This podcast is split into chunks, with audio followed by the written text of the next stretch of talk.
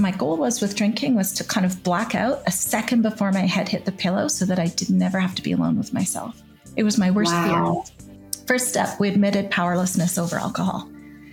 And I thought, oh, I can't go to AA because I still have a little bit of power. Like I, I know there's a point in my day where I'm deciding to drink. So I guess I'm not powerless. You know, and in my head that felt like reason. It felt like logic. And I was I was afraid to go to AA wrongly, but at the time I was afraid to go because I thought someone might tell me you're not bad enough to be here. When you quit, every time you want a drink, what you're really asking yourself is for comfort. So if you can invent 10 other comforts to offer yourself because you've just got blinders on. You've just trained yourself that there's only one thing you want, which is alcohol. So if you can think of other ways to offer comfort, right. um, then that you have an arsenal, you know? For the longest time when I was out for walks and my dad would come to mind, I would actually swear at him and say, Get the F away from me right now. I don't want to think about you. I'm enjoying my walk. You don't get to come on this walk with me. I'm still mad at you. At some point, you know, I could say, okay, you get five minutes. I'm going to listen to you. And so I, I don't think that, I, I don't I don't have a belief system that makes me feel like he's with me and this is an actual conversation. To me, this is healing that's taking place in my mind and my heart. But some people, their belief system might be that that's that is a real conversation. So respectfully for whatever people believe, I think it allows me to show up in that relationship. And so even though I didn't get what I wanted in terms of healing that relationship before he died, I have had some healing and expect it to continue to heal. I have room, I have capacity for continued healing. And to me, that's one more reason to stay sober, you know, is so that we yeah. can keep growing and healing in this way.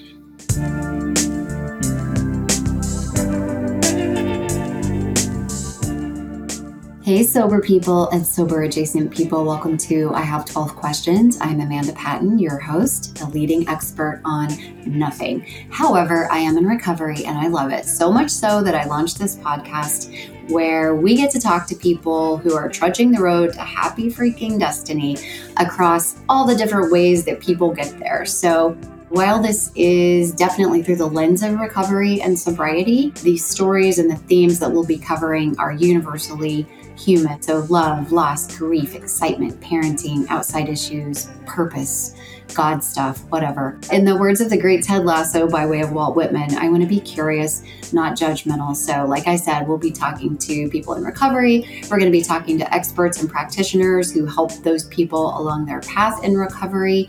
And we're just really excited to hear people tell their stories and to be inspired by them and to create a community of support for everybody in recovery and people who know and love people who struggle with addiction issues and whatnot. So, anyways, we're so glad you're here and thanks for listening. Hey, listeners, just a quick disclaimer before we get into the interview. The views and opinions expressed by those interviewed on I Have 12 Questions or myself are just opinions and our own personal experiences. We are not doctors or therapists or psychiatrists. So none of the recommendations or opinions expressed should be considered medical or psychological advice. There may be adult language contained in some of these episodes, as well as triggers around conversations regarding rape, sexual abuse, drug and alcohol usage, depression, anxiety, suicidal ideation, and many other uh, topics that will come up when we are discussing addiction and recovery from addiction. So please use discretion. This podcast is not for everybody. Thank you. All right. Hello. Hello, everyone. So, before I get started, let me just say that I literally cannot believe who our guest is today. I honestly, I can't believe it. I always say I'm the luckiest person I know.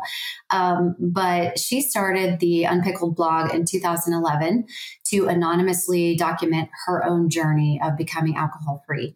And nowadays, she recovers out loud and on camera in the hopes of inspiring still more people who may want to also live an alcohol free life.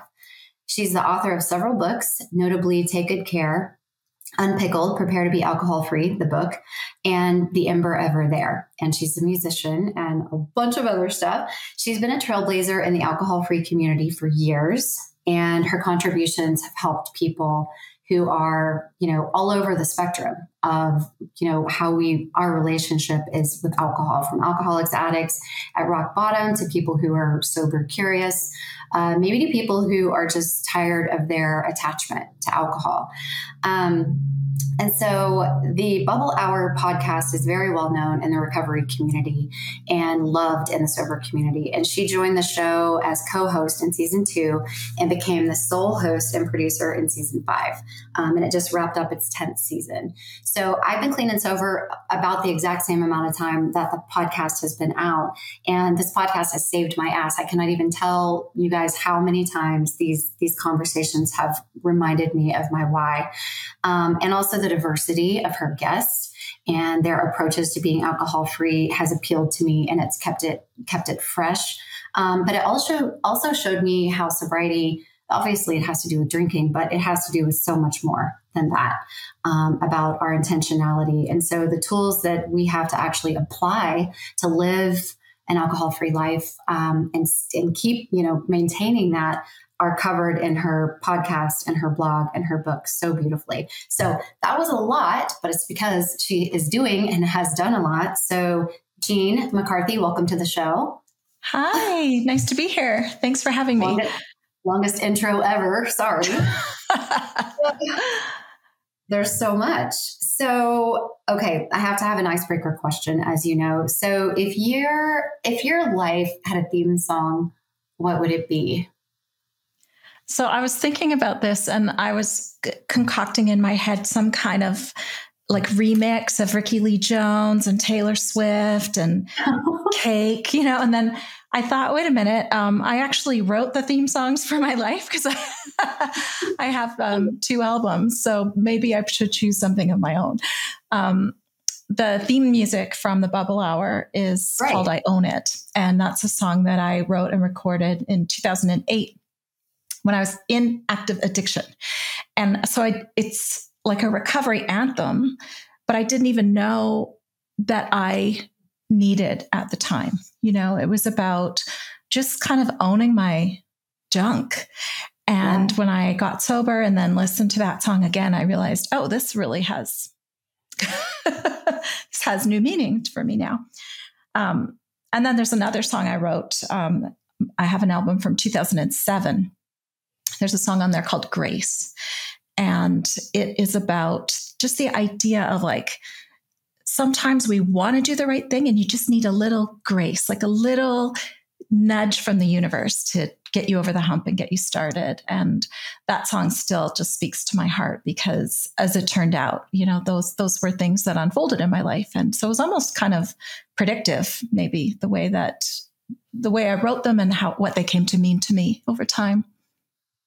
That's wild. They were prophetic. I didn't know that they were written or it during active addiction because I know that I know. song plays at the beginning of every show, you know, so I yeah. feel like I know it by heart at this point. Um, well, I want to start by reading one of from one of your books, and it's um, Unpickled: Prepare to Be Alcohol Free.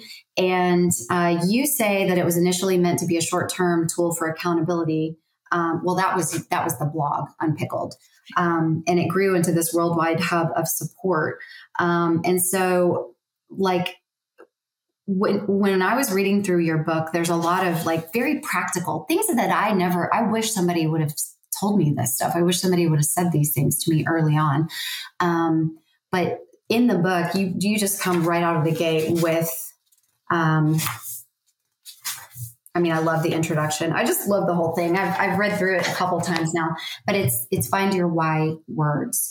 Um, and you encourage your readers to find your why words to kind of reframe their reasons. Um, and in yours, you talk about authenticity being one of your, you know, one of your why words.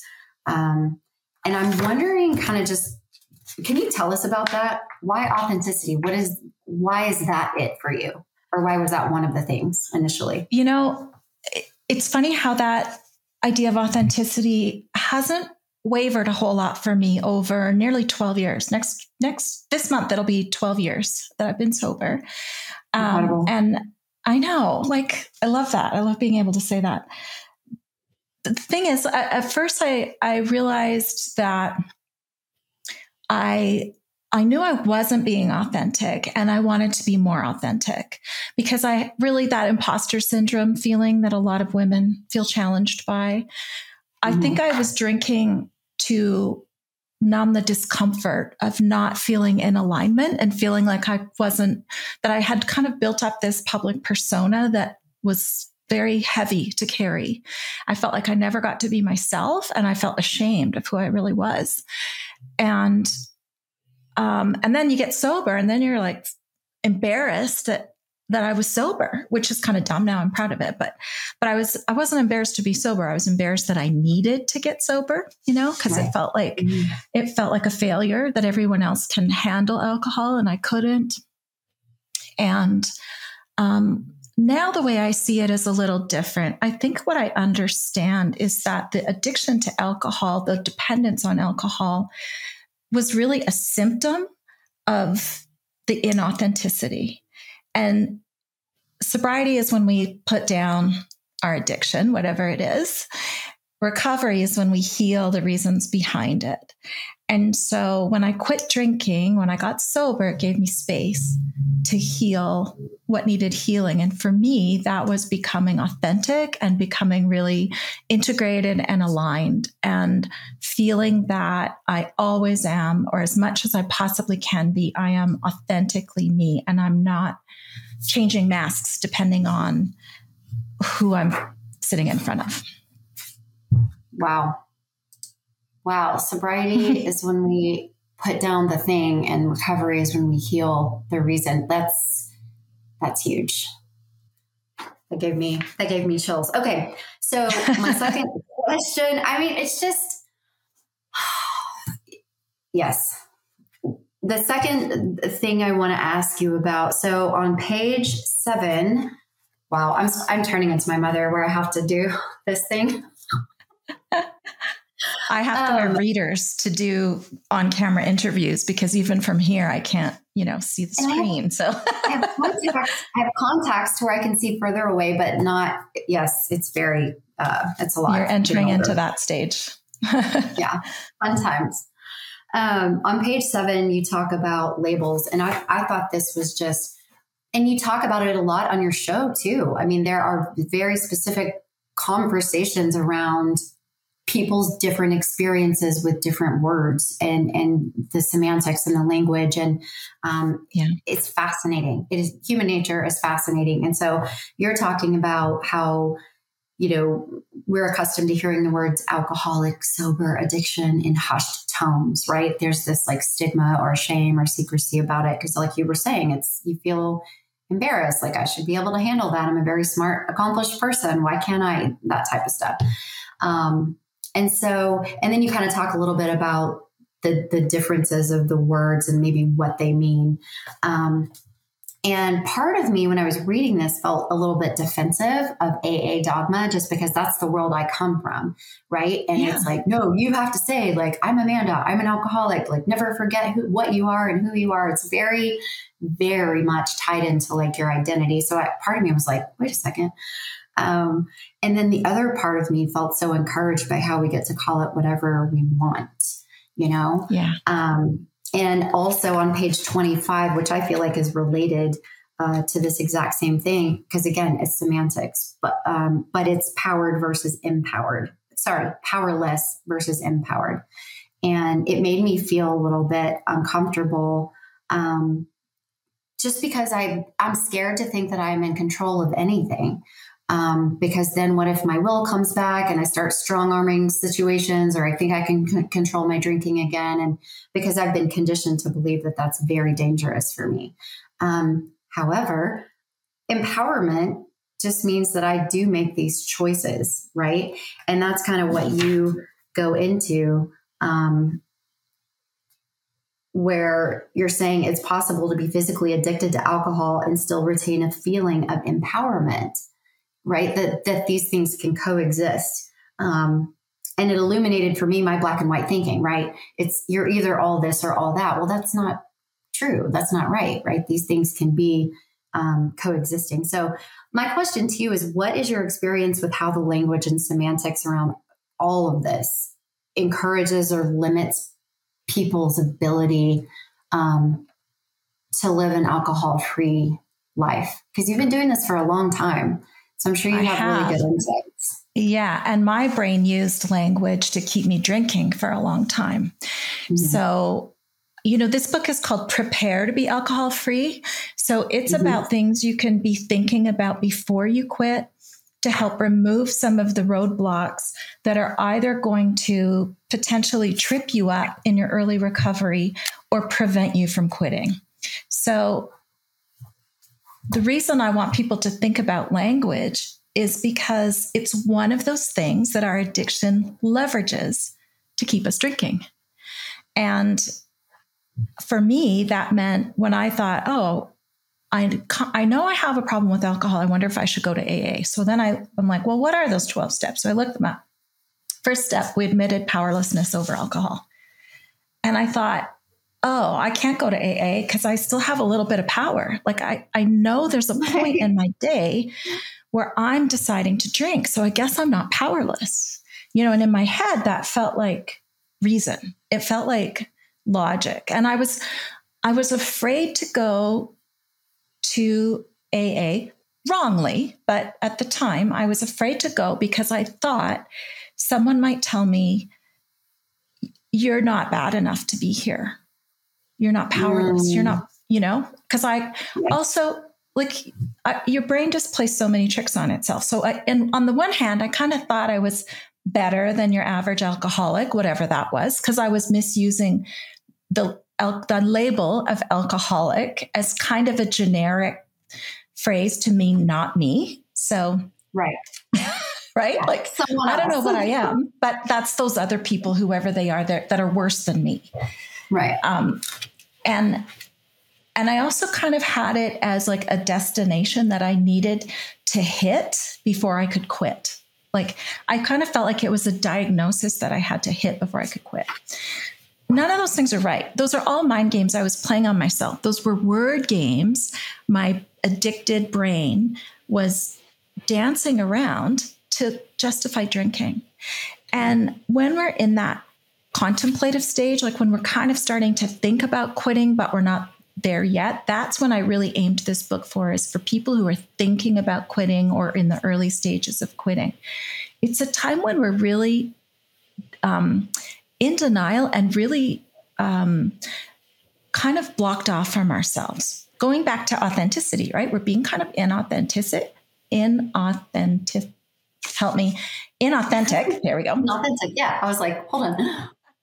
And and we're kind of be, like we're blinding ourselves to our own truths because alcohol does that. It numbs us to truth, but also becomes very painful to look inside. And for me, anyway, that was something I was really drinking to avoid. I didn't want to lay my head down at the end of the day and be alone with my thoughts. I stayed busy all day so that I didn't have to be alone with myself.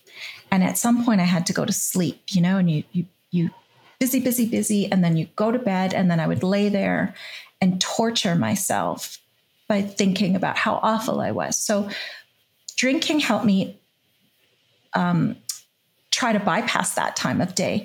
If I if I did it right, what my goal was with drinking was to kind of black out a second before my head hit the pillow so that I did never have to be alone with myself.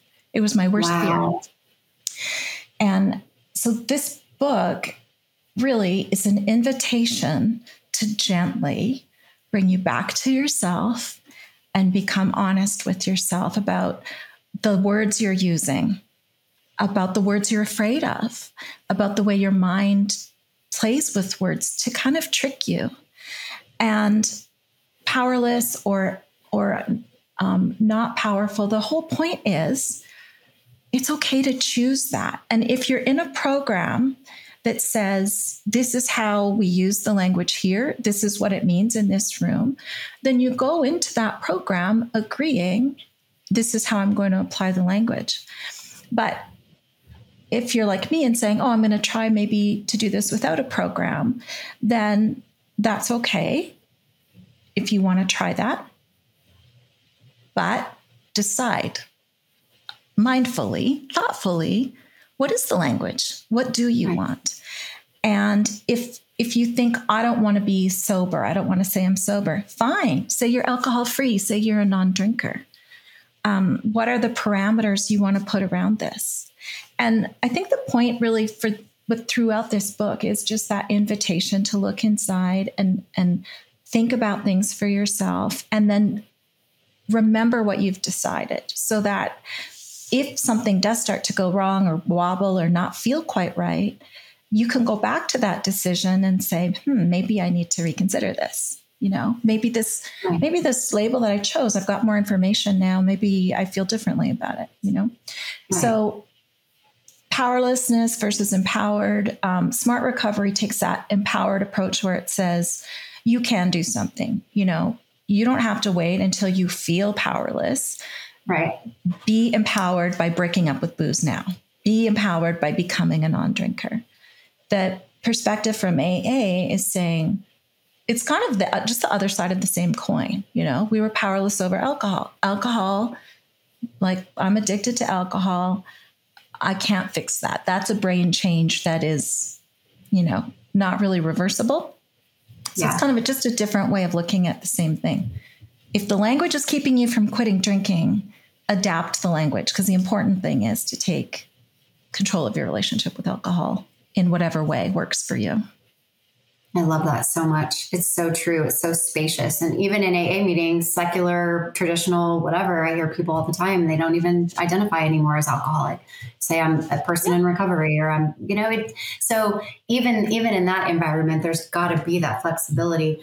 Um, and I like how you break it out in the book, talking about colloquialisms versus medical terms versus alternatives. And we use a lot of people use all of those interchangeably um, yeah. which is fine, right? They, but they don't really mean the same thing technically, or maybe they do, depending on you know who you're around. Um, and I just, I usually just say things like I'm in, in, recovery, but then sometimes I don't want people to ask me questions, so I just say I don't drink. And early on, it was, oh, I'm on an antibiotic, or oh, I'm preparing for a, a race. You know, I'm I'm eating really clean and not drinking right now. It was all these things, and then eventually, I was just like, I don't drink. you know, yeah. Um, it's easy. But if you say if you're if you're around a bunch of people, say in a 12 step environment, I say that. I say, Hi, I'm Jean. I'm an alcoholic when I'm with my AA yeah. friends because I know what that means to them. But if I said mm-hmm. that at a, you know, a family reunion, well, they don't know what that means. They're like, I don't know. Are you active? Are you in trouble? Are you okay? Are you on a yeah. day pass from rehab? They don't understand how that right. term is used. So context yeah. is everything context is everything. So on page uh, on page four, I believe it is. Let me go back and make sure. I've got this whole book marked up. Um, talking about patterns, and this is huge. And again, I wish I had known. I wish I had had this book you know, either before I got sober or while I was getting sober. AA does have something uh, called Living Sober, and it's just sort of a more practical, but it's nothing like this. This is like I love plans and I love checklists. And this is like, this is, that's what this is, you know, but you're talking, you're saying this is, um, you know, I, I didn't do this. I wasn't asked to do this, but I love the suggestions you make of taking a pen to paper and even a color coded calendar to make things real. Because in our minds, they make perfect sense. Everything makes great sense in my head until I put a pen to paper or I talk to someone else about it. And I'm like, oh, I don't know. Am I even being honest with myself? Um, mm-hmm and also understanding how alcohol becomes such an ingrained ritual just because just because it's the end of the workday or just because it's you know Saturday lunchtime with your friends or, or whatever. Um, are you wanting or needing to drink at that moment? No, but it's just, it's what we do. And so it becomes that. Um, and then eventually some people do get dependent chemically, you know, bodily on it, um, or they associate that with fun. And so there's all these things that our minds will do, like you said. Um, and the the social anxiety, you know, personal conflict, loneliness, like these are, it's just so crazy all the patterns and the things that you bring up to just make sure that we're being honest with ourselves and asking ourselves questions. Because these aren't big, abstract, theoretical things. This, these are like, this is what we do on a daily basis. This is real life. And so it just feels very applicable. It feels doable because it's mm-hmm. real and it's relatable. So, um, my question here is since you stopped drinking, did you did you see other patterns pop up in your life similar? Um, and did you, like did you use your same system maybe on other patterns? I, can't think of an example, but you know, have you seen that? Because for me, when I stopped drinking, other things morphed and it was like whack a mole. It was like all these other yeah. things were popping up. Um, yeah. But I could see using this system and applying it to pretty much anything. Yeah. I think that it's part of, again, it kind of comes back to that recovery process. And it's something I learned really through therapy was that I just thought if I thought something, it was true. If I felt something, it was real. If I did something, it was justified. And mm. instead, to kind of realize that as humans, we all have these predictable patterns. And that if i if i look and look for patterns i can see where i maybe am doing something that's not specifically horrible to me but predictably human response to being uncomfortable or to being um, I don't know, just a, some part of the human experience. So, uh, uh like, I'll give you an example because this is a, this is a great example um, I realized that my husband used to go on this big golf trip every year. And it was right around the time when the big um, Black Thursday, that what it is? Black Friday, Black Friday, Cyber Monday sales were on. And right. I would be home alone and I was sober, but I would order all this stuff online. And then he'd get back from his trip and I would be really embarrassed as all these packages were arriving and I wouldn't even remember having bought them. And I remember doing it like I remember kind of spotting this pattern that hey, you know what I'm doing? I'm consoling my not just loneliness, but kind of maybe a resentment that he was away on a trip mm-hmm. by shopping online. And I, and because I was doing it alone at home, I felt unseen. And one thing I've learned about myself was that because I really wasn't authentic and didn't just didn't value myself a whole lot, I had this idea. This was mind blowing for me when I realized it, but I had this idea that if nobody saw, then it wasn't real. you know? Yeah. So uh, if because I didn't value myself, so I didn't consider that I saw it. Like if you, you saw me do something, yeah, yeah, yeah, yeah, right. If if you saw it, then I would be embarrassed. But if I saw myself do it, who cares what I think? I'm I'm a nobody.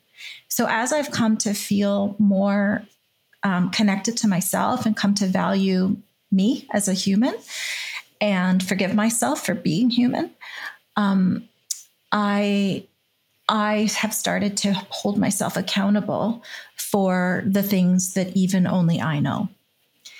And that was huge. So that's a kind of pattern that I realized. I also saw a pattern when it came to trouble with friends. I remember having these kind of like uh, friend breakups, I guess you would say, with other yeah. women, like in my 30s, and um, and I felt like, wow, I've really had a string of bad luck with with people that I've trusted and then right away thought, well, wait a minute, who's the common denominator in this problem? It's me.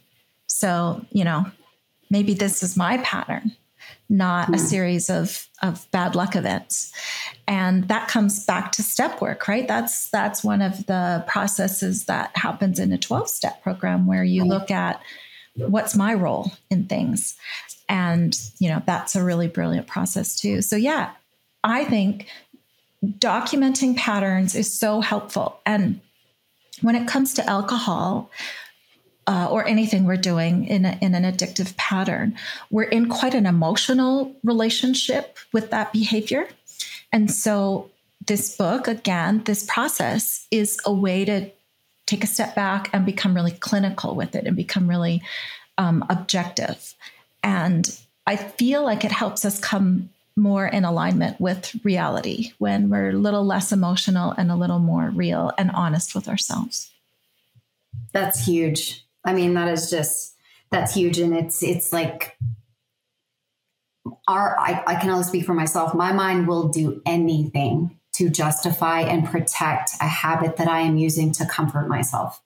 Yeah, anything.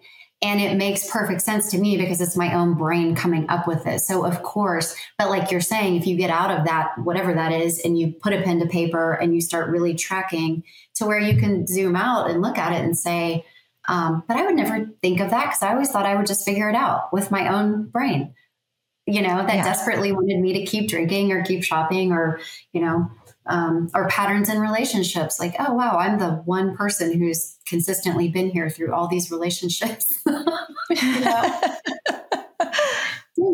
Also the one person i have control over so. The one person yeah. And like yes that's that's just man that's profound. Okay so psychology. Um, it's human nature to lose perspective on our habits and you say that we often rationalize potentially harmful routines by downplaying the risk, you know, of course. Mm-hmm. Um, mm-hmm. This is a recurring theme throughout the stories I've heard in your show, um, whether they were authors or people telling their own personal stories and just all across the board. Um, or, you know, AA, obviously. And that's just a, that, that is a very recurring theme of like, you just don't think it's that bad. Um, right. Yeah. And you also, talk about, you know, how how people I don't know, surround themselves with uh, other people or it, it, to where your life starts to be arranged around certain patterns or behaviors, maybe not intentionally, mm-hmm. but it just sort of ends up that way over time. Right? Like if um, you if you want to be drinking all the time, you're you're not going to be hanging out with non-drinkers. Nope. You, you, no. you start to self select people that are either like you or worse than you so that you can justify your behavior and maybe even um, hide your behavior a little bit. And yeah. Um, yeah, we sort of slide into it. And then we think, well, all my friends drink. Well, yeah, because they're the only ones who call. Um, well, and I love the fact that you even break it down into, I mean, I just love, I love logic, you know, sometimes, sometimes it's not my friend because it, I like, I can use logic to stay out of my heart space. And that's something that I always yeah. have to work on. But when it comes down to this, you're literally listing out ounces and measuring and like put your normal pour into a glass and go look at what a glass of wine means to you versus, yeah. yeah. right? Um, so I'm talking about the psychology and the friends and just the habits and everything like that. But, um, you know, a lot of times we can't see ourselves, which is why community is such a crucial part of sobriety. Um, however, you do it, you know, or an alcohol free lifestyle, just some system of support, community, accountability, the ability to show up for other people, you know, all that stuff. And so, mm-hmm. my question to you is Do you have support in your life? The answer has to be yes, but I want to hear about it. Do you have support in your life because you give so much support to so many others? Um, a lot yeah. of times, caretakers maybe they don't have anybody because people are always coming to you for advice. So, who's your support? What does that look like in your recovery or in your alcohol free life? It, it's morphed over the years. The first two years I was sober, I only used online support because I was anonymous. I wrote my blog anonymously at first. Yeah. And little by little, like I added my first name and then I added my photo. And then I kind of realized, oh, you know, the people that I do business with in my community aren't reading this. Only people that are searching sober blogs are finding me. So I got more and more brave about coming out. But the at first it was just the blogosphere because you know 12 years ago blogging was more of the thing and there was a lot of communication through the comments and stuff. So that was really quite lovely. But something interesting happened when I was six months sober. I was at a conference uh, for my industry, which was home building. And one of the speakers who was talking about technology I was at a presentation and this kind of quasi Canadian tech celebrity was doing a, a, a, talk. And he happened to mention that he was sober, like just in passing in his. Hmm. In his um, presentation, and so I'm sitting with all my peers in the you know audience in a breakout room at a conference, and I'm just like so excited because I'm in the room with another sober person. Now, statistically, you know, at this conference of a couple thousand people, there was probably, I don't know, statistically 100, 200 people, maybe, I don't know. For sure, there was a few. No, there should be, there should have been maybe 20 or something, right? But here was here I knew I was in the room with someone who was sober. And I had this idea of like, oh, I'm going to go and tell him after. I'm just going to go and tell him I'm sober too. And and that I I think it was had just been my 6 months or somehow I was like this is my little 6 month gift to myself is that I'm going to tell this guy that I'm sober and I'd never told another person except, you know, just family members, friends, a few a very few people knew. Wow. So um I did. I went up to him afterwards and after everyone left the room and I did this little like, hi, um, I'm Jean and I just, yeah, I loved your talk. and um, I just wanted to tell you that um, uh, I, I'm sober too. I'm just like six months. I just had my six months. And this guy, okay, this surprised me, but it won't surprise you. Um, he went. And he like threw his arms open and he gave me a hug and he said, Six months is huge. That's amazing. I'm so happy for you. And like, I was just delighted and so taken aback in a, in the most pleasant way. And yeah. it just, it made me realize this is why people go to meetings. This is why community is so helpful. I definitely got that online dopamine hit from people commenting on my blog and from that exchange. That was helpful. But I realized that there was something transcendent about human to human contact. And that carried me forward. And I, from that moment, knew I want some sober friends. I don't know how to get them. I don't know I don't know how I'm going to do this, but I want this, and I'm going to try to find this in my life. And so, uh, I and little by little, I have. And so, at first, it was reaching out online, and I would actually drive to another town to meet people.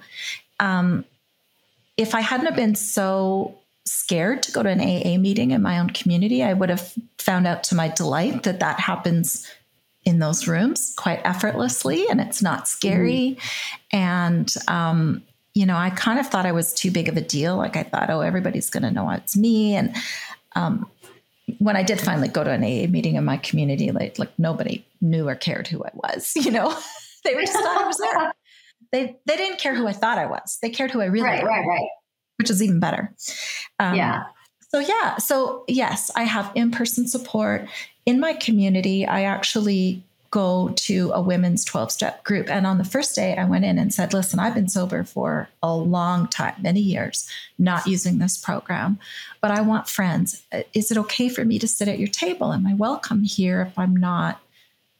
you know super invested in this program or walking this path and they were like yes it's it's take what you can use and leave the rest if fellowship is the only thing you want to use you're welcome to come and use that Yes. Uh, you, you're here because you want to be a non drinker, and we all get what that's like. So that has been great. They are such such lovely women, such great friends. And I adore that. And then I have lots of friends that I've met literally around the world, Amanda, from blogging and podcasting. And I, when I've traveled, I've posted, hey, I'm going to be in Italy on vacation. Anyone in Italy? And then uh, a listener messaged me and said, yeah, I'm in Italy. I'll meet you for uh, coffee in Rome when you're here. And I heard that. Um, I think I heard you talk about that on one of the episodes, uh, the farewell that as you were going through, and yeah, it was incredible. Absolutely incredible. Yeah. And so I, yeah, I've met people all over the world when I've, I mean, I'm not a global traveler, but really I have, when I do travel, um, I can always connect with people And you don't have to be a blogger or a podcaster to do this. You know, you can always go to a recovery meeting of any stripe and right. just say, I'm from out of town and I, you know, I, I might not be part of this program, but I'm visiting your community and I, I just want to connect with other people that are, you know, on this path. And uh, yeah, you, you're always, that's always available. It's really a surprisingly welcome community. I did not realize that when I quit drinking. I had no idea. But a lot of us, um, find that helping others helps us stay on our path. It's it right. is one of the steps in a 12 step program. But yes. even for people that aren't in that program, just helping others helps you and feels good and is lovely. So it it really we, is such a nice community. Yeah, it really is. And so welcoming. And we are uniquely qualified not only to understand other non drinkers, but to hopefully be helpful. And a lot of us, depending, you know, a lot of us feel judged or misunderstood by society because they look at you and go, why do you? And if you had a really high bottom, maybe your life never got like that. But for a lot of us who were arrested and literally destroying our lives in front of our families and people who knew us to be very capable at work or, you know, they're just, they don't get it. They love you. They want you to get better. They want to help, but they, they don't understand. I didn't understand myself you know, it's confusing. Yeah. Why can't I figure this out? You know, and then you walk into a room of people or a society of people who are like, yeah, me too. And then you're like, okay, this feels yeah. good. And people love you immediately just because they identify. Yeah, you know? exactly. It's amazing. And I have to do the caveat of saying, if you are meeting people, online, you know, do all the safety things, right? Right. Meet in public. and and not not everyone at a recovery meeting is going to be healthy. They're not all necessarily going to be in a healed stage of sobriety or recovery. So it's not like it's not a guarantee of, right. that you're going to be friends, you're going to like them, whatever. But generally speaking, it's a welcoming community. And yes. Uh, yeah, I've always just like meet in public, meet for coffee, meet a few people. It's incredible and helpful and fun. I was going to say that too, though, of like, um, even over the years of going to AA meetings, I have found what works for me and what doesn't. It's almost like a franchise. Every single instance that you walk into is totally different based on who you're around, geographically where you are, how healthy that meeting is. A lot of meetings are toxic. You've, you know, uh, there are individuals who may be dangerous or unhealthy in any environment, including recovery. So like like you're saying, you I was very naive and I thought that anyone in AA was working the program to the best of their ability and that we were all healthy, well-adjusted people who had everyone's best interest at heart and that I had to learn maybe that wasn't the, the case. But I started going to more women's meetings. I know where I feel comfortable. I know where I feel safe. I know what works for me. And I had to shop meetings for a long time to find to find my people um, online mm-hmm. and in regular. But I love how you talk about your transition from online only anonymously to slowly revealing parts of your identity to then sort of easing into, because I think COVID brought in a lot of people who would never have gone into a regular in person meeting. And they started experimenting with Zoom and over time got comfortable enough to go to go walk into a meeting somewhere and that's cool mm-hmm. that, because some people need that time to ease um, in when i got sober i don't i don't remember online meetings really being a thing maybe they were but um, i think so, it's pretty new I, I, I think it's pretty yeah. new and it you know, it, it, occurs to me too. Like my husband's a golfer, so whenever we travel, he goes to a golf course and walks on as a single player, and there's always a group of three that has room for a fourth. He always comes away from vacation having made new friends and spent four hours with people that are like-minded. Uh, so cool. Right? People that are religious might go to a church in another community and find a similarity but you also know that like okay but not everybody in that church is going to be for you just because they go to the same church and so right. I, it's it's it's kind of just another way to have common interest but yeah it's isn't it just so comfortable to sit in a room full of people who you know get it who they also this week you know face the whole week with this same monkey on their back surrounded by people who don't know or whatever you know like that that yes. common experience without even saying it just feels so good. It does. It really does. Well thank you for talking us through that because i really wanted to hear kind of how you found your own support. So the parallels with other programs can't be denied. I feel like you know a lot of us are saying the same things in different ways essentially but you your book and your show and just everything your blog leaves everything open and flexible um, to where people can explore and they can ask questions and they can see what feels comfortable. And then like you were saying adjust. Adjust as you learn more information then you can make adjustments along the way. Um, and you also go beyond the foundational changes in thinking that have to occur to eliminate alcohol.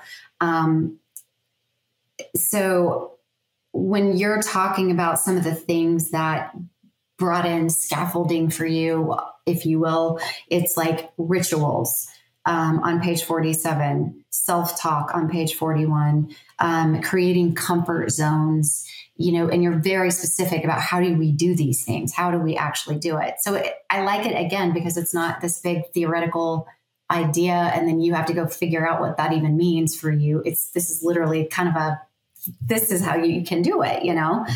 Um, having a plan. I want it to be really practical, really pragmatic yeah. and self-directed. having a plan. Um, what to do on a Saturday. Um, and we in AA too, take your own car, let someone know you're there, go with someone sober if you can. Like there has to be a plan in place because just to protect yourself from yourself, right? Um, mm-hmm. And how to navigate social events where drinking will be happening, um, exploring creativity, finding more support. So, were, was all this discovered by trial and error for you? Like, is every is most of what's in the book kind of your personal experience, or and or it's probably also collected from other people you've talked to? Where does it all yeah. come from? Definitely collected wisdom. I think you know, on the bubble hour, I tried to count. Uh, there's 350 episodes, but I think there were so many guests on some of those episodes. Probably there's like close to a thousand individuals that um, whose stories I got to hear, and tons of online groups and uh, retreats I've been to, and comments on my blog. So, I, what I was really trying to bring together are the things that I'd commonly heard tripped people up in early sobriety. So, how many people have said, I've had a thousand day ones? Well, for me, my thousand day ones were first of all because every afternoon I found a reason to drink because I didn't realize that what felt like an urgent reason to drink was me being in withdrawal. So when I when I I wrote about that, right? Like understand yes. your pattern, know what your day is like, and understand that when you are telling yourself, oh, I have to drink today because this is happening, actually, you're probably in withdrawal and your body is probably demanding alcohol uh, yeah. as, uh, in response to that because you've conditioned it that that's the cure for feeling that way. So now that you know that, you know how can how do you feel about that? And know that when you quit you are going to feel this way. So now you know that. You don't have to experience it yourself or when you yes. do experience it yourself you can call it what it is. And you can overcome these little obstacles. So these are all tricks. The thing about creating comfort zones in your house was uh, a guest on the Bubble Hour in one of my first years on that show, and uh, a, woman named Erin told this story that I loved about how when she was just a few days sober, she was hosting her entire family for Thanksgiving, which is really big in the U.S., and she couldn't get out of it because you know, it, it was such a long standing plan that she was going to host all these family members who were all drinkers. But she didn't know when she made that plan that she was going to get sober just days before that. So, what she did right. for herself was she had a walk in closet and she built herself a little nest on the floor pillows, blankets, water bottle, podcasts, magazines, snacks. And she kept excusing herself from her own party to go to her closet and take a time out and just like breathe and just do something nice for herself to get her through these cravings. And she stayed sober through that event by going to this little nest in her closet. And I loved that idea so much. I and um, that I started realizing that, okay, so when I go to a party and I feel overwhelmed, what if I just like say, is it okay if I just go make a phone call in your guest room, you know, and and like yeah. claim a little bit of real estate for myself. And then I learned um, from doing that that when I host a party, I always make sure there's a quiet place for people to go. I have a family member who is neurodivergent. So if he's coming to a family event at our house, I always make sure when he walks in, I say, "Hey, just so you know, there's a there's a spot upstairs. If you want to get away from everybody, you know, there's a go to that corner upstairs. That's all set up for you, and you can spend as much time there as you want." And that's something I learned from being sober, from God bless her, from this Erin uh, lady and her story. So, all of, yeah, these are all things I've picked up along the way. And the book isn't really so much, you must do all these things to get sober. It's right. more like flip around and like try incorporating this, try incorporating that.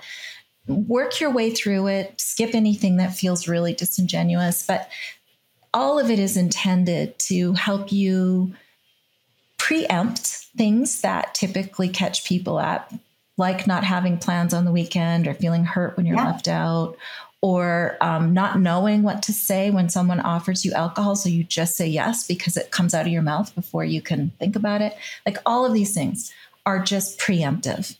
And right. um, yeah, I've just heard so many stories of people whose best efforts were tripped up by these dumb little moments because they just mm-hmm. didn't know. And yeah, now you know. it's so helpful and i love you know my my home is my sanctuary and so this you know for me like a tea ritual at night they're just there i meditate in the morning on a pillow i burn my incense and my palo santo and i have all these very comforting but that's now that's like way into my recovery. In the beginning um, it was more this practical stuff of, hey, turn out the light in your kitchen at night, and you would light a candle um, to signify it's closed in there, and now we're going to go move to a different room, or you know, moving furniture around if that was always the chair that you drink in, or there's just so many, you know, real life applicable. Uh, snuggling a pet, that's definitely one of my favorites. you know, um, but I really, I really just the the rituals um, because drinking is such a ritual.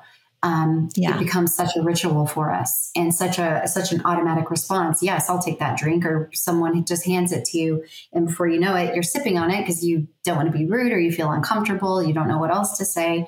Um, mm-hmm. So planning ahead, and, and know, also to your point, knowing you're going to feel kind of crappy for a little bit. It's just going to be uncomfortable yeah. for a little bit, but it's not permanent.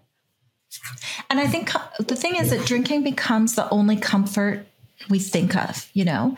If you think that when you quit, every time you want a drink, what you're really asking yourself is for comfort. So if you can invent 10 other comforts to offer yourself because you've just got blinders on, you've just trained yourself that there's only one thing you want, which is alcohol. So if you can think of other ways to offer comfort, right. um, then that you have an arsenal, you know?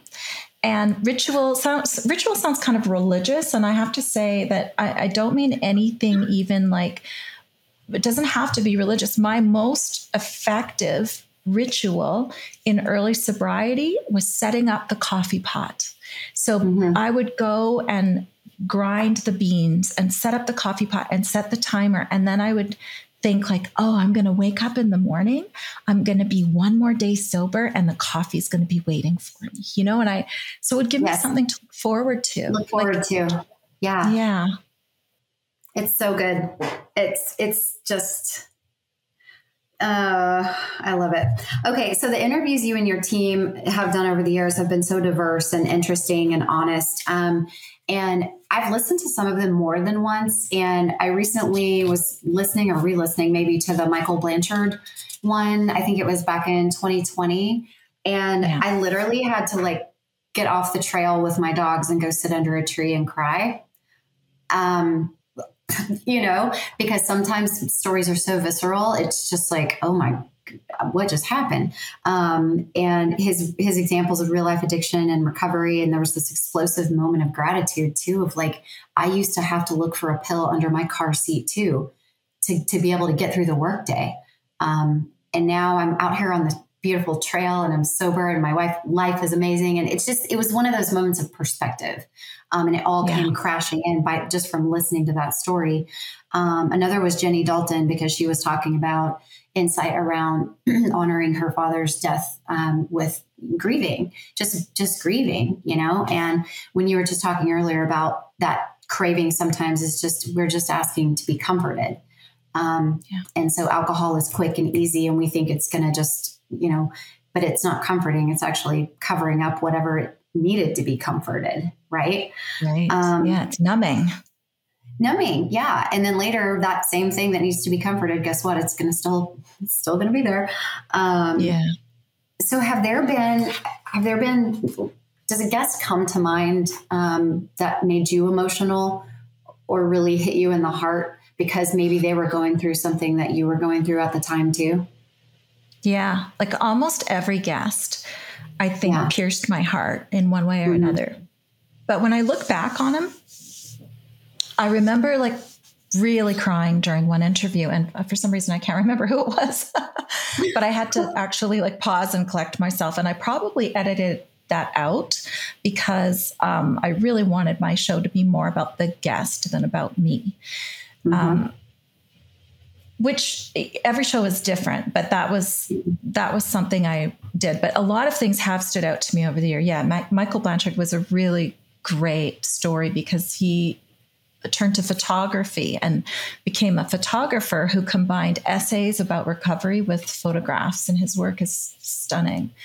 Some little snapshots come to mind too. Like um, one was um, I interviewed, she's a recovery coach now, uh, Vanessa Klugman, who was a Chicago doctor who developed an addiction to pain medication after, I believe, dental surgery and ended up uh, she told a story about visiting a patient in her home and stealing medication from the patient and being caught by the family and losing her license.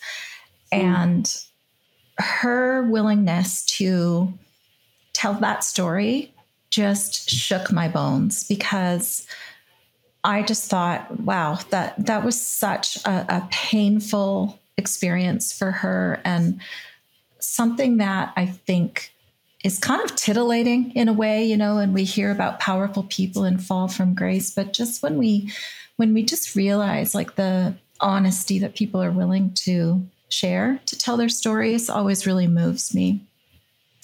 Another one that comes to mind, you know, there's there's these, just these little moments. One guest named Ingrid told a story about being an overweight kid whose family was always kind of on her about her weight. And she had been, she had snuck up into the snack cupboard to get a snack. And when she jumped down off the cupboard, this is awful. Um, she accidentally landed on her dog and broke the dog's leg.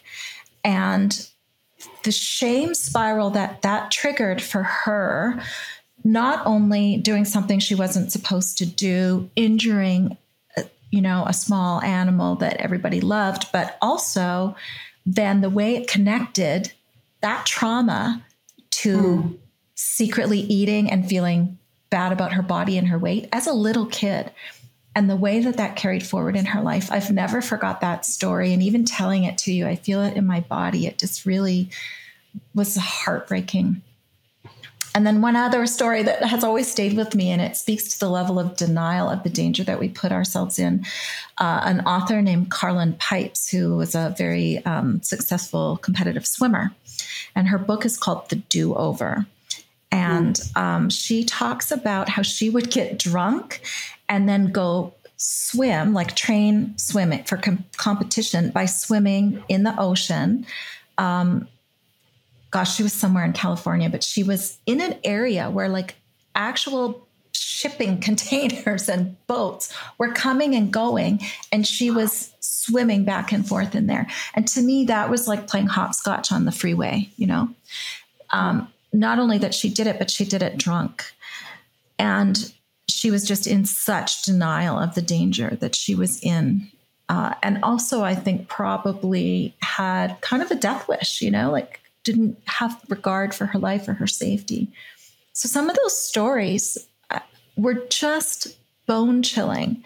And yet, I think every one of us has a moment like that in our life, whether we tell it or not, mm-hmm. um, whether we even acknowledge it. Sometimes it's buried deep and it's really too painful for us to excavate. And we don't need to excavate it if we don't want to. We don't need to trot it out for the world in order for it to have value and meaning. Um, but I just think there's these moments where we get a glimpse of these these pivot points in people's lives that are either, you know, they might be something that's turned them that's gone bad for them or something that's turned them away and and gone well. But always these moments of pivot are just so poignant and and, and um, meaningful and they've stayed with me. I feel like they kind of are stored in my cells because i got to yeah. be part of of that person sharing their story. I love that. Thank you for sharing those.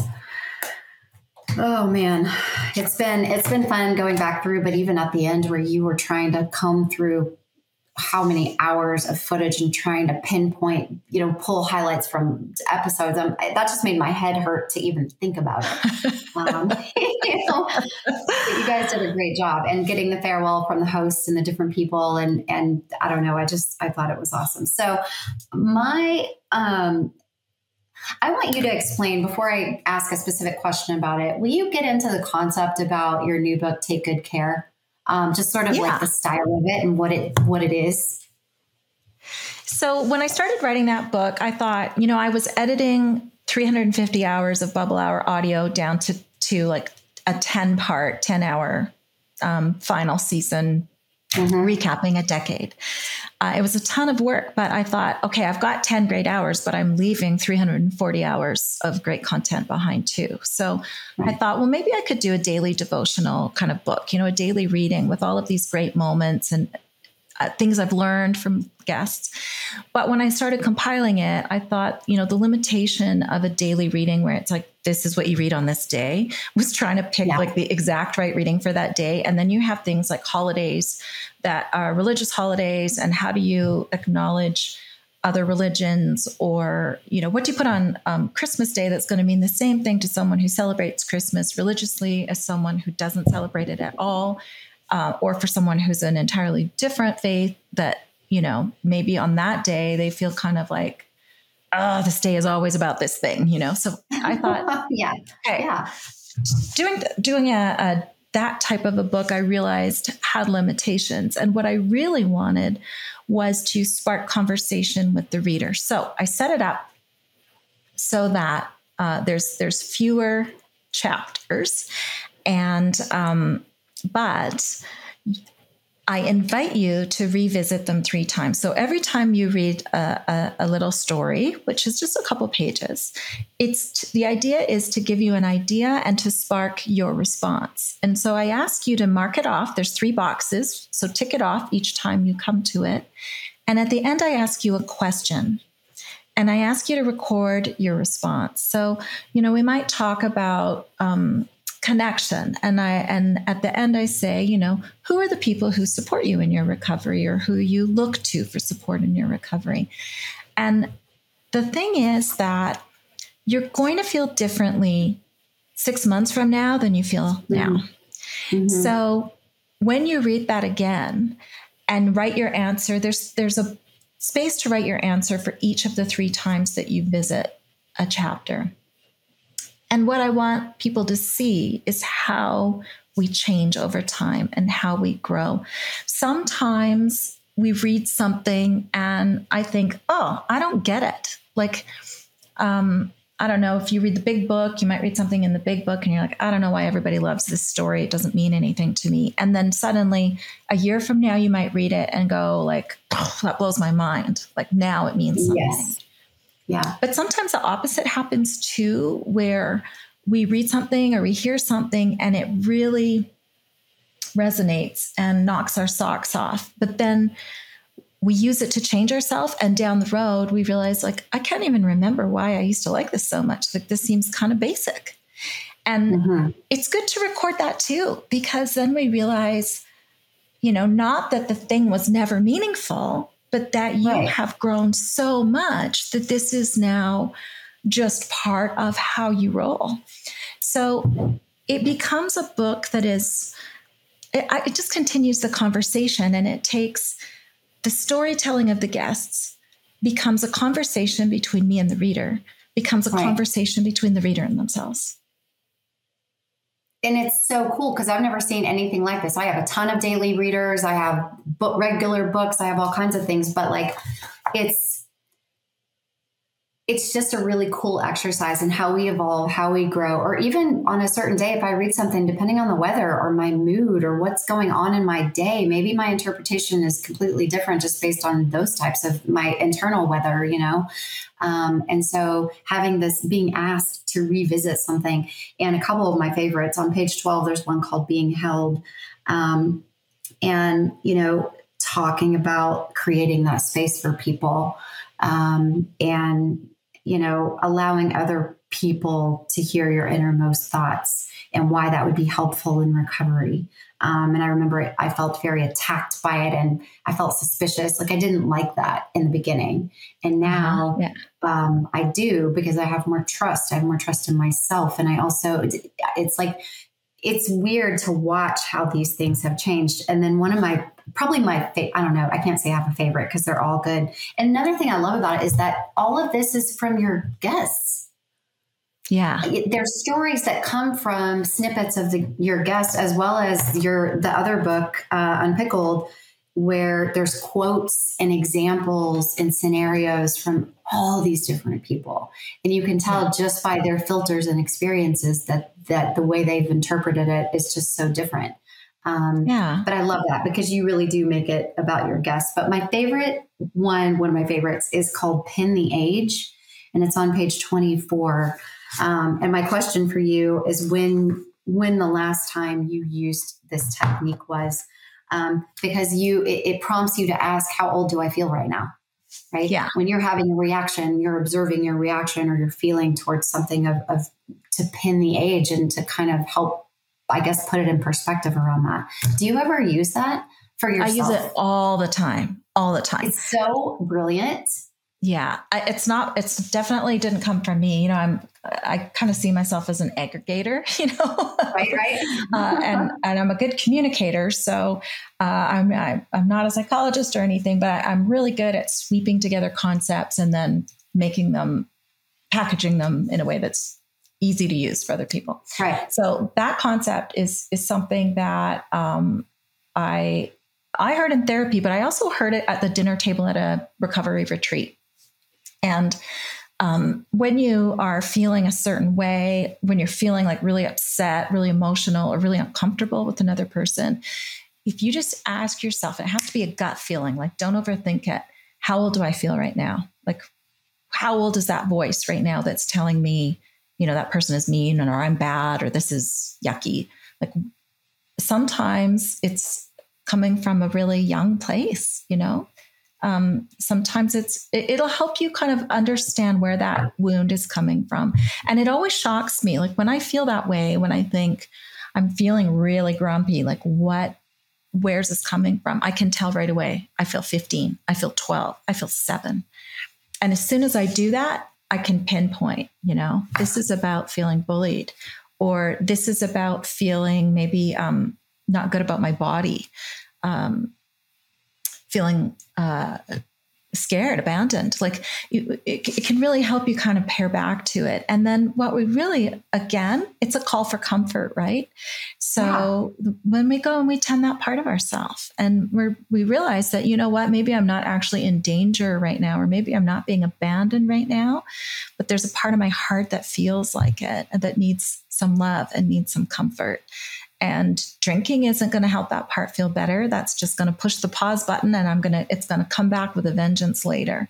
But even just acknowledging it and it's kind of a warning signal, I guess, that gets internalized and, and just needs usually a little bit of acknowledgement. So I use it all the time. It's really helpful. And I think anyone that's kind of got um, a more anxious attachment style, you know, which definitely makes sense for me, um, is someone who will find this useful because it's probably going back to something from childhood that, or an, another stage that's just reminding you of a time when you were hurt and you're kind of being, you're bracing yourself for it. Right. And your mind is trying to protect you. It's not trying to hurt you. It's trying to show up and help you, but it feels physiologically, maybe like, or emotionally, you're feeling triggered like something's very wrong. And I think in those states, for me, when that state is when I make poor choices. I can yeah. make poor choices if I don't have a tool, which is what I love about this, because instantaneously you can check in, ask yourself this question, and the first age that comes to mind that there's something deep in the recesses of your psyche, probably that whatever just happened bumped up into. um, I don't know. I just, it, when I read it, I was like, oh my God, you know, it's so good. and I remember my sponsor told me one time, like, okay, on a scale of one to 10, what is this? That was her kind of quick, like, check in. Like, if I'm about to spin out over something, and it's an 11 in my mind. And then I have to ask myself, what is this really though in the real world on a scale of one to 10, not in Amanda's brain? It's, it's a two. And it could help me right. just hold on, hold on, hold on. But this to me is even more profound because it, it ties back to a wound that may be having I may be having a reaction that's more related to that than than to what's actually going on. And then you go even further, which is go comfort yourself at that age. Mm-hmm. Go yeah. parent or love on or encourage or whatever you need to. I don't know. I just, that's, that is huge. So thank you. Thank you for that. Ah, I'm glad that's helpful. Oh, it's awesome. I love it. I'm going to tell all my sponsees and everyone I know about it. um, so on page 124, one of the things you really talk about a lot um, is to start a gratitude practice. And I, you know, I love that you incorporate that. I used to think that anything like that was just woo woo and just like, oh God, you know, oh, gratitude, you know, because again, I'm logical. I like list and science and stuff like that. Um, but now we have all this science that shows that gratitude, time in nature, you know, these things actually do, can rewire our minds mm-hmm. over time if we're consistent. Um, and so, what's your gratitude practice? Like, what do you do every day to stay in a state of gratitude? Well, it, I, it shifts, you know. I, I mm-hmm. so what I tell you, I'll tell you what I, I'm doing right now, but know that if someone's listening six months from now, I might be doing something different because I I'm right. always kind of changing things. But one thing I really like to do, I do a practice called morning pages, which uh, is an idea from a book called The Artist's Way, an old older book by Julia Cameron that looks at ways to sort of tend ourselves with creativity. And what it is is that you you write before you do anything else in the morning. Well, I make a cup of coffee, but like before you read the news or listen to podcasts or talk to people, like before the world gets in, well, it's still just you and yourself, which at one time was a place I never ever wanted to be.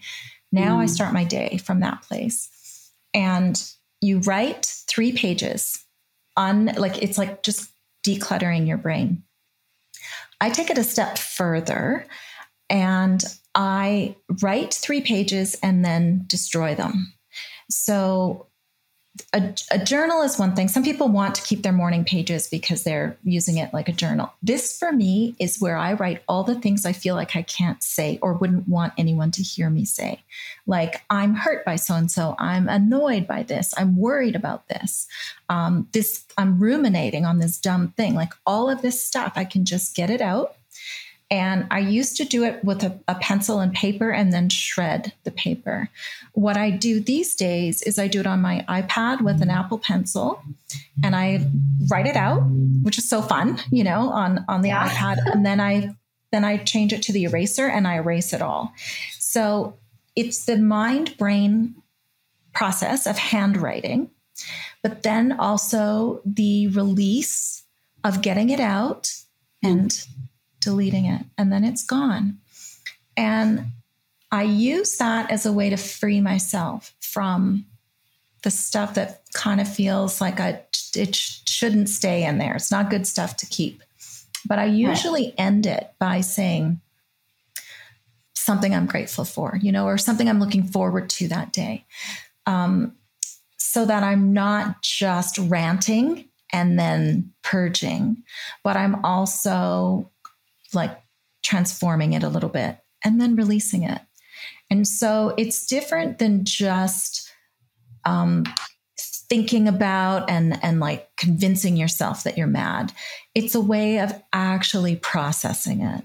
And so I think that's why gratitude is so powerful is that it is a way to process. So we're not just um, thinking happy thoughts as a way to bypass bad feelings or deny that things maybe need attending. Um, we don't want to do that like toxic positivity and, and, and falseness and fakeness. It's not that. That's not really useful. That's just another way to numb. I think gratitude is really about processing. And um, you know, there's there's always a reason to be grateful, even in hard moments. And again, not in that easy way out of being like, well, you know, I've got um, I've got a terminal disease, but other people have it worse. You know, it's not that. It's no. it, it's it's you got to go a little bit deeper than that. And sometimes it's a way to bring us in. So I might think, I'm really uneasy right now, but this chair is comfortable. You know, um, right. And one thing I do every day. I kind of force myself to do this. I'm 55 and um, things are changing around here, you know, like I'm, I'm, I'm happy with how I look. I take good care of myself, but honest to God, every time I turn around, there's like a facial hair in the wrong place, you know, or um, my skin is changing, my body's changing, like just everything's changing. And you can't be too attached to old things, but you still have to like take care of yourself. So as I'm getting in the shower, I force myself to look in the mirror at my body as it is and thank it and say, like, this body has served me well. This imperfect body, and, you know, sometimes even, you know, we all have parts of our body that we don't like. For me, it's kind of hip, size, stomach, like all the parts that are really changing right now. To touch them, like put my hands on my hips and say, like, thank you for holding me up you know, thank you. And so giving gratitude to my body in a really realistic way and just like remembering like, yeah, you know what? Like this this body has been really good to me and I I'm I'm still going, I'm still here. And yeah. Just these little things that we can do. Again, we're coming back into the moment. We're coming back into the reality of where we are. Gratitude is yeah. a really good way to do that. I love that. I love all of those things so much. And just in a lot of meditations, they'll they'll ask you to thank your body, thank your legs, and thank your thank your heart for pumping all the blood. You know, and just just the what an incredible thing and how much support. Um, so that's a that's a really great reminder, especially I don't even want to say especially for women because I think it's probably for all people. Um, but that's yeah. a very that's a very cool um, way to love yourself and be grateful. So, can you tell, you know, walk us through um, a time when you had to grieve um, without alcohol? There's been a few. Um, I've talked and written a lot about um, my dad's death, and I know you've gone through this recently too. Um, it was You're a very hard time. Have, it's about to come up on the anniversary of his death, right? Yeah. Yeah. A week from this, well, this, this next week. Yeah. This next yeah. week. Um, and I don't, I don't think a lot about anniversaries. I know some people really like experience profound grief on the anniversary of the day. Mm-hmm. Um, I find that I carry it with me all the time. So even though I looked at the calendar as I was kind of writing out my week and thinking, oh gosh, you know, this is the the 11th was the day of his funeral. I remember because it was his birthday. Um, but this kind of seasonally, I guess it, it occurs to me. And oh gosh, I don't want to do another three hours on this for you. Let me see if I can be succinct in saying how alcohol, being alcohol free, served me well. It was a it was a very difficult time for me. Um, yeah. For every uh, uh, losing a parent's hard for everybody, and we're all, probably all going to have to do it. Um, and it's complicated in its own way for everybody.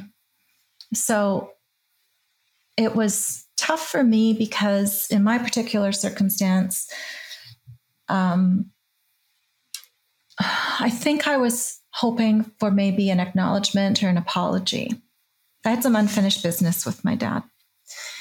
And he had Parkinson's disease. And towards the end, um, that came along with um, some dementia, delirium.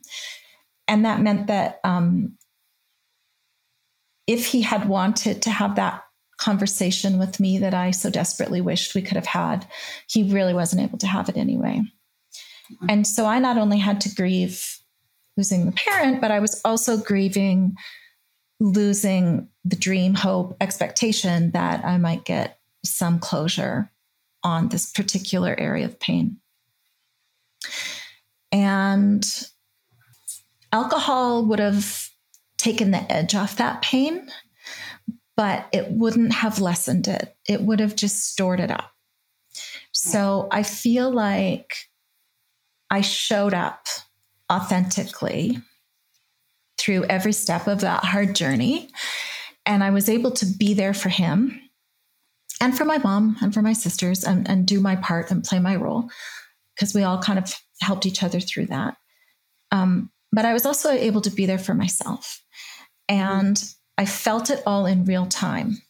And I moved through it, I believe, more efficiently because I wasn't constantly numbing out and abandoning the process by using alcohol to stop what I was feeling.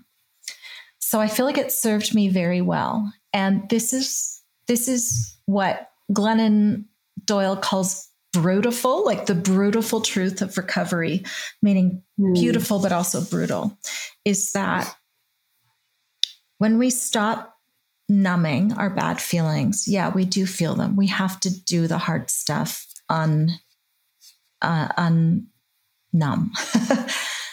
but we also stop numbing the good feelings. Yeah. So I had the two things in balance. Yes, I was feeling the pain of grief more, but I also was sober so that I could feel the good things more and I could feel the healing more and I could move through it all more. And I feel like that's, I'm not special in that way. I'm not smarter than anybody else. This is just how humans respond to sobriety and recovery. So for me, grief is real and raw and profound. And it's not over. Six years later, I still feel grief, but also I feel the healing. Um, yeah. I'm grieving from a different place than where you're grieving from right now, having more recently lost your dad. And um, we don't need to rush that, but we need to keep feeling if we're going to move on and grow. And so here's the thing for the longest time when I was out for walks and my dad would come to mind, I would actually swear at him and say, Get the F away from me right now. I don't want to think about you. I'm enjoying my walk. You don't get to come on this walk with me. I'm still mad at you. And I get to still be mad. And then at some point, you know, I could say, okay, you get five minutes. I'm going to listen to you. And so I, I don't think that I, I don't I don't have a belief system that makes me feel like he's with me and this is an actual conversation to me. This is healing that's taking place in my mind and my heart. But some people, their belief system might be that that's that is a real conversation. So respectfully for whatever people believe, I think it allows me to show up in that relationship. And so even though I didn't get what I wanted in terms of healing that relationship before he died. I have had some healing and expect it to continue to heal. I have room, I have capacity for continued right. healing. And to me, that's one more reason to stay sober, you know, is so that we yeah. can keep growing and healing in this way. So I, I hope that gives uh, a message of hope to you and to anybody who's feeling pain, um, whether it's grief or other from other sources. Um, yeah. Because yeah, we we move through. And that's beautiful. And I'm so glad that you were able to show up for your family and, and for yourself. Um, that's amazing. And also that you got to, you're getting to move through it. Because um, if we were drinking during this, all we would be doing is just staying right there. And yeah. so 12 years could go by and then you get to feel it, guess what? You get to start back at the beginning, but you're actually getting to move through it and heal faster because pain yeah. demands to be felt, right? It's inevitable. It's coming. Whether and it morphs, yeah. If it, if it, you don't yeah. feel it, it'll pop up somewhere else. You said whack a mole earlier, right? So yes. it, it does. Like it just it's so funny. Our brains have a way of being heard one way or another. so on that note, um, how did becoming alcohol free change your parenting?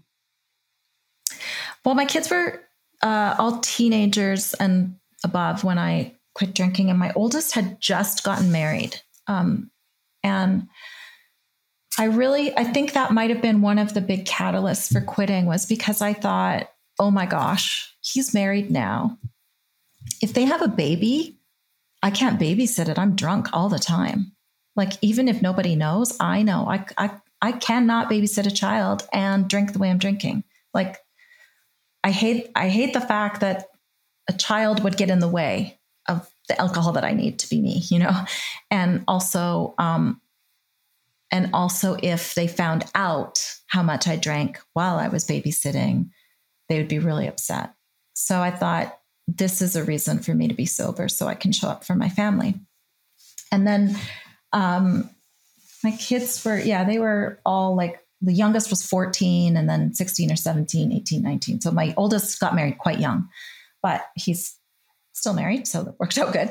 Um, That's good. so I was, I was, I have three boys. We have three boys, and um, so they were older teenagers at the time. So in some ways, um, it was really good because it's a time when, as a mom, you know, your relationship is always kind of changing. But I was really kind of trying to find my place in their life at that time. And um, I think it's just allowed me to kind of be really present for them and really mindful of the kind of relationship I want to have with them. And they're all married now. And I feel like I'm, I feel really good about my role in the family and not that I'm perfect and not that everybody has to bow at my feet and listen to at me as I, you know, offer them wisdom, but that, um, that I can just be really intentional and kind and wise and humble. And um, thank God I got over this idea that I always needed to be right. Uh, that's really, that is really uh, not great.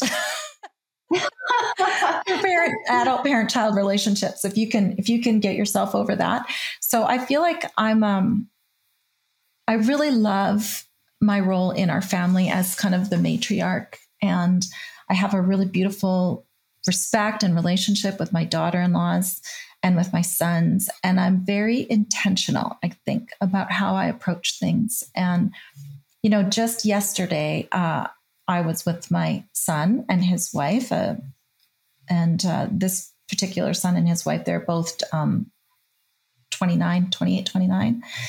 And I overstepped a little because I I I uh, reacted emotionally to something, and right away I was able to say, "Hey, you guys, thanks for being patient with me when my emotions are faster than my brain." You know, um, I was I was a little um, quick to say X Y Z, but you know, I I appreciate your patience with me, and I'm I really want to get this right.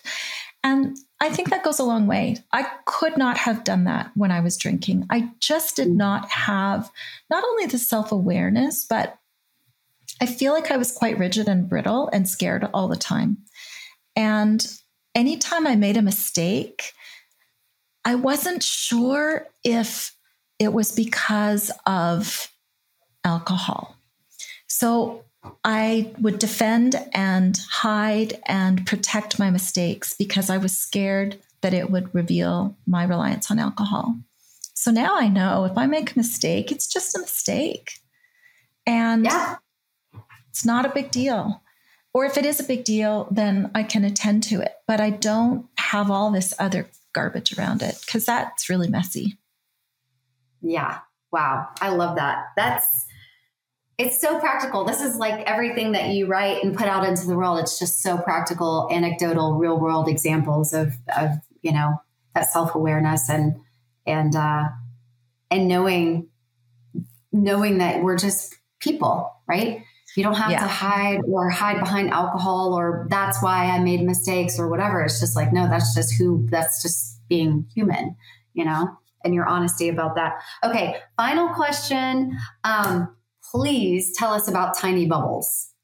Ah, Okay. So. I am like, I was so sad when I heard the bubble hours going away. I was like, oh my God, what? No, why? Where's she? What's she going to do? What's going to happen? and then I was, then I heard tiny bubbles. I was like, okay, thank God. So please tell us about it. You know, what's the story? What's going on? Where can we find it? All the good stuff. So, um, I wanted to end the bubble hour on a high note. Yeah. I wanted to end it while it was still good and while I felt good about doing it. And I just kind of felt like, it had run its course. It was good. It was I was losing in, um, kind of energy for it, so I was kind of ready to move on. But I again felt like, gosh, I have all of these great hours and hours of material, and all of these like snippets of things and they kind of come full circle you know like there'll be like a, a, news story from today that about i don't know like uh, last month it was um, I'm in Canada and our government here announced that they were looking at putting warning labels on alcohol and that two drinks a week is is um, the you know healthy drinking guidelines, but none is better. You know that was a big news story. That was a big splash. Warning alcohol, warning labels on alcohol, and I thought I want to be able to take older bits of conversations that still resonate and weave them in with like news bits from today or new books that are coming out um, so, Tiny Bubbles is a 15 minute version of the Bubble Hour where I talk about something that's happening today and then pull a couple of uh, clips from past interviews, just like, you know, kind of the best bits of the Bubble Hour. And right. we just don't always have an hour to listen to things. So sometimes, yes. You know, you're just driving to work and you're like, oh, I've got this happening today and I just, I need a little boost of encouragement. So this was the idea was that I could just make short, uh, quick episodes uh, quick for me to make because, as you know, doing a regular podcast is a boatload of work. Listeners, if you're listening to an hour podcast that's done weekly, like that person you're listening to has worked a lot more than an hour to make that podcast. They worked several hours or more. So um, this way, this is just like a little more efficient for me to make. So I thought I've left up the archives. There's hundreds of hours of Bubble Hour stuff to listen to, but this is just like a fresh little remix. And yeah, so just they're 15 minutes or less, and it's just like a little burst.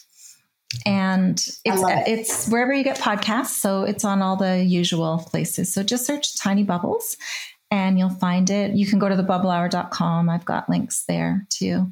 But it's it's a way for me to kind of keep my hand in and kind of keep connected with listeners and right. keep the conversation going, but at a pace that feels sustainable for me at this point in my life now. Right, right. That's amazing. I'm glad you didn't kind of exit the scene completely because I know how important you are and your work is to so many, uh, so many people. But um, I just I want to thank you again for for joining and for being willing to talk about all these things. And um, it's been enlightening. And I, I just, I feel so lucky. Like I cannot believe it, you know? Um, and you're so calming. You have such a calming presence and such a practical application of the things that you've learned and things that have worked for you. Um, And I would like to close this out. By the way, I will put um, all the links for you know the blog, and you can get all of the uh, Jean's books on Amazon. So I'll put those links in as well. Um, you're on Instagram at the Bubble Hour. Is that where Tiny Bubbles lives too, or does Tiny Bubbles have its own? Uh, handle? I didn't make a separate Instagram for Tiny okay. Bubbles. That's what I thought. Um, it's all the same. It's all together. Yeah. Okay. So it's the bubble it there. So I wanted to I just know. close this out. Go ahead. Oh, I just oh, I thought yeah, Tiny Instagram. you know, talked, there's only so many handles we need. I, I literally just started an Instagram page the other day for the podcast, and I'm like, what? Oh, another thing to learn. You know, it's just it's yeah. a lot. So I wanted to read your poem um, called "The Pivot," and it's on page 137 in Unpickled. But it's probably is it also in the Ember Ever There? I would assume since no, I wrote it after that. After. Yeah, okay. I wrote it gotcha. after that, so I included it here. Yeah. Okay, so it says the pivot. Set it down. It doesn't serve you. Your arms are aching, cramped, and sore. You're so accustomed to this burden, believing less will hurt you more. Your true purpose is long forgotten, enmeshed, unwilling to a bitter call. In fearing death or certain ruin, you've reached the point of stand or fall. This is your day. This is your moment. This is your life. This is your heart. Take back your freedom reclaim your strength. It's time to quit. It's time to start. I barely made it through. I practiced this without crying several times, and I was like, You're never going to do it. That's beautiful. Well, Thank you so much. Goosebumps. It still gives me goosebumps. That is a precious moment, the moment we make that pivot. And um, I honor all of us that are walking in it, but I also honor your listeners that have yet to get there. Sometimes I think people listen to recovery podcasts feeling like ashamed that they're still struggling. Mm-hmm. And um, I just, I just, you know, want to send love to that person or those yes. people because you're not alone. Um, that moment awaits you, and it's a, it's a glorious moment when we make that pivot and turn things around. Absolutely. Thank you so much.